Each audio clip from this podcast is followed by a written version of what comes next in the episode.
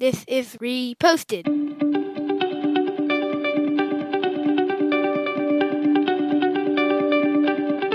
Every morning, Larry and I dig into a quote or idea that has caught our eye. Our hope is that our chat inspires you to never stop thinking and possibly challenges you in a new way. If you'd like to help support the show, please visit patreon.com slash reposted. Thank you for stopping by. All right. So yesterday you had a quote from Socrates, and I am thinking of a number between one and a hundred. Do you know what it is? 50. 69, dude. Ah, dang it. Trying to do a callback from Bill and Ted's Excellent Adventure. It didn't work out. Let's keep going with questions, but we'll reverse it. What's the most amount of, what's the most amount of cash you ever held in your hands? I held uh roughly $1,700 once. I, That's it. well, no, that's not that much, but it was $1,700 cash. I felt like it was a lot. I, I wanted at a poker table in Reno, Reno like three in the morning, and I was like petrified. I was petrified. Everybody at the poker table was watching me, and they're going to follow me to my room. Mhm. And then I was flying from Reno to another trip in San Diego, so I had to carry this seventeen hundred dollars cash. And it's just like this is the most cash I've ever carried. Like not a cashier's check or anything like that, but like actual physical money. I know maybe that's not a lot of money for people, man. But anyways, I was freaked out the whole time. I do not want to carry cash. Wow. Well, my first job, I had to pick up a, a. We had billings for the construction we were doing for a large client, and it was about one to two million dollars a month. And I would pick it up a check for like one point two million dollars, and it was very. It was not sexy at all. I took the muni there. I had the check on me. I, I just imagine when you're transporting millions of dollars, you would have a, a case, but I never did. You know, um, my kids are really into the show Mr. Beast. I don't know if you who he is on YouTube. Yeah. and like he basically just hands out money to people, right? He Yeah. goes up and he's always handing them huge briefcases full of money. I was thinking like, what? But now he started bringing security. You could tell he's got these big old Oh. dudes that are in the purview and he hands these people the money. That makes sense. Speaking of your kids, do you have a favorite child? Well, I have a least and a favorite, and they happen to be the same person.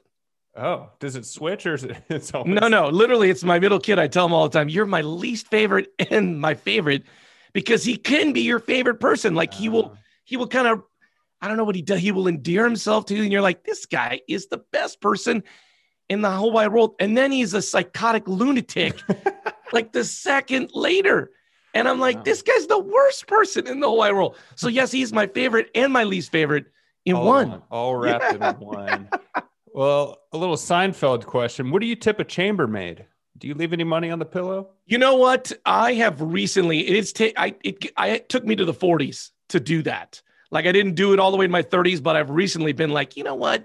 Even if I'm st- in the worst hotel that I've ever stayed at, which happened during the pandemic, I stayed at a like a Holiday Inn or something, a travel lodge in Santa Rosa, basically like a crack house.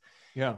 And I was like, you know what? I'm I guarantee this maid never get gets any money, and I left her like five bucks or whatever. So I've recently started doing it. My only concern is that if you tip in a place where they don't expect tips, are they just like, do they think you um, forgot money and have to turn it in, or do they go like, yeah, I'll take that? I think if you leave it on the pillow, they don't think you forgot it. But if it's like on a table, they might. What about like you know clearly right next to the TV on like you know that I think, little I think the protocol is to put it on your pillow. On It is bed. okay. Listen to me.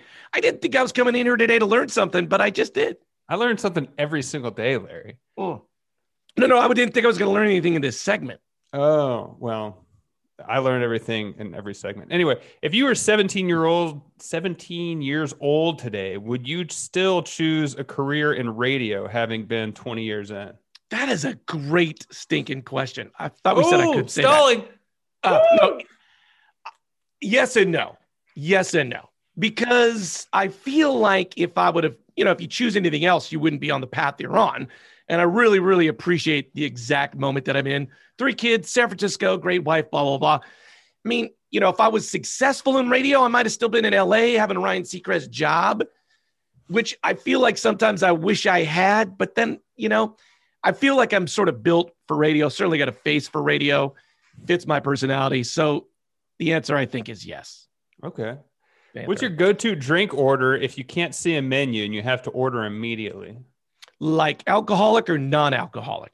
Anything. We sit Okay. down at a we sit down at a restaurant that has everything. I was like, I'm going to get a drink. What do you want? Okay, non-alcoholic, definitely an Arnold Palmer. Okay. And then So, a like- John Daly if if it's alcohol. Uh, well, I could definitely go for John Daly, and probably a gin gimlet on the rocks if I'm somewhere else. Okay. And then if I get to choose the gin, I would choose like one of the local gins. I'd say like, hey, is there a local gin? If I was in San Francisco, I'd be like, hey, you got Bummer and Lazarus. Do you got uh, Blade? You know, whatever. St. Yeah. George Terroir, whatever. Yeah. I'm sure this next question would land different depending on what stage you are in life. But today, what is the ideal length of a vacation for you? Well, I mean, we I feel like when we interview people or we talk about this, I feel like you really need almost three days to get into vacation mode. So if you're doing anything less than that, you're kind of just running around with your head cut off. Here's the deal: we don't because I'm from Southern California, we don't really vacation that well. Like we go down to LA and we're running around and we're seeing friends and we're like literally staying on four different beds and four different nights. So I'm like the wrong question to ask.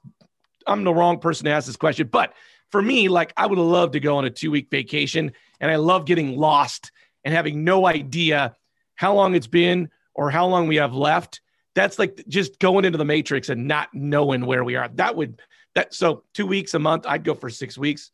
Yeah, I think anything less than two weeks is like you're doing something, but it's Yeah. not. You're fully. I've traveled both ways where you're where you're moving around a lot, and I think it's really it's a lot different if you actually get to learn the area. Um, so And I feel like that's more of a trip than a vacation. Like for me, like some people vacations, like you're going, relaxing, you're reading a book, which is fine, right? This is restful. But like if you go on a trip, go to New York or wherever, you Right. come back exhausted, right? You come home, you're like, oh my God, beat. yeah, I got two more for you. This next one, I'm curious how it goes. If someone in your family murdered someone, would you turn them in? I'm gonna go, no. No, you would. Uh, you would fall on that sword. I think I'd fall on the sword. Wow. Let fate decide if they're guilty, really guilty or not. Do I know the reason? Like, are they guilty of murder? Yeah, you saw him do it. I saw someone murder someone. Or I mean, I guess the question, the the the intent of the question is: Would you cover up or would you lie in an investigation? You know what? No, I changed my mind. I wouldn't lie. You wouldn't lie under. I wouldn't lie. I thought there was some gray circumstances around the murder. It's cut and dry. I wouldn't lie. Oh, okay. Well, I've definitely If turned my brother in for sure. I, if He I kill someone, I'm not going to tell you. Turn in my brother. I wouldn't. Yeah. Well, on a little bit more of a lighthearted note, what major event would you go end with to murder. That you haven't attended yet? Uh, well, I mean, that's easy. I mean, I'd love, love, love, love, love, love to go to the Masters. I love that tournament because you watch it every year. It's the same. Like the Super Bowl rotates, so rotate. You know, there's some familiar places, but you don't like look at a stadium and go like, oh, that's. But like when you watch the Masters every year, you see the holes, you see the flowers, you see the water. Like I just feel like, man, it would be great. And you know, here's the worst part. I used to work at Disneyland. And if you love Disneyland and then you go work there, you turn around the corner backstage and there's Mickey with his helmet off and he's smoking. And Mhm. it kind of ruins when you see the backside of water. You're like, oh, it's just a place like anybody else. So maybe I'd go to the Masters League. Oh, it's smaller than I thought. blah, blah. But if I could choose anything, I'd love to play around there. Like if someone said, like, hey, let's go play golf there. And then if I had to choose, I'd, I'd just go see the tournament. So you would rather watch the tournament and watch the pros play it than play it yourself? No, no, no. I'd rather play it myself. Yeah, yeah. Like, and then if I had the other option, I'd rather see it. Yeah, I've heard that about. Uh, my mom's been to a live taping of Letterman, and she doesn't See? like Letterman anymore. And uh, yeah, I think sometimes it common thing. ruins things. Like when you see like something you really, really want to do, you see it and you're like, nah, sucked. Right? They say never meet your heroes. Yeah. Yeah. It was a huge disappointment when I met you because Oh, damn it. you're my hero. Damn it. You you can't live up to whatever it is. Well, if you want ten more questions, I don't know what you should do. You should tell your friend about this show. We're on social Yeah. media at Reposted Podcast, Facebook, Twitter, Instagram. I'm Andrew Keller for Phil Mickelson. Thanks for stopping by.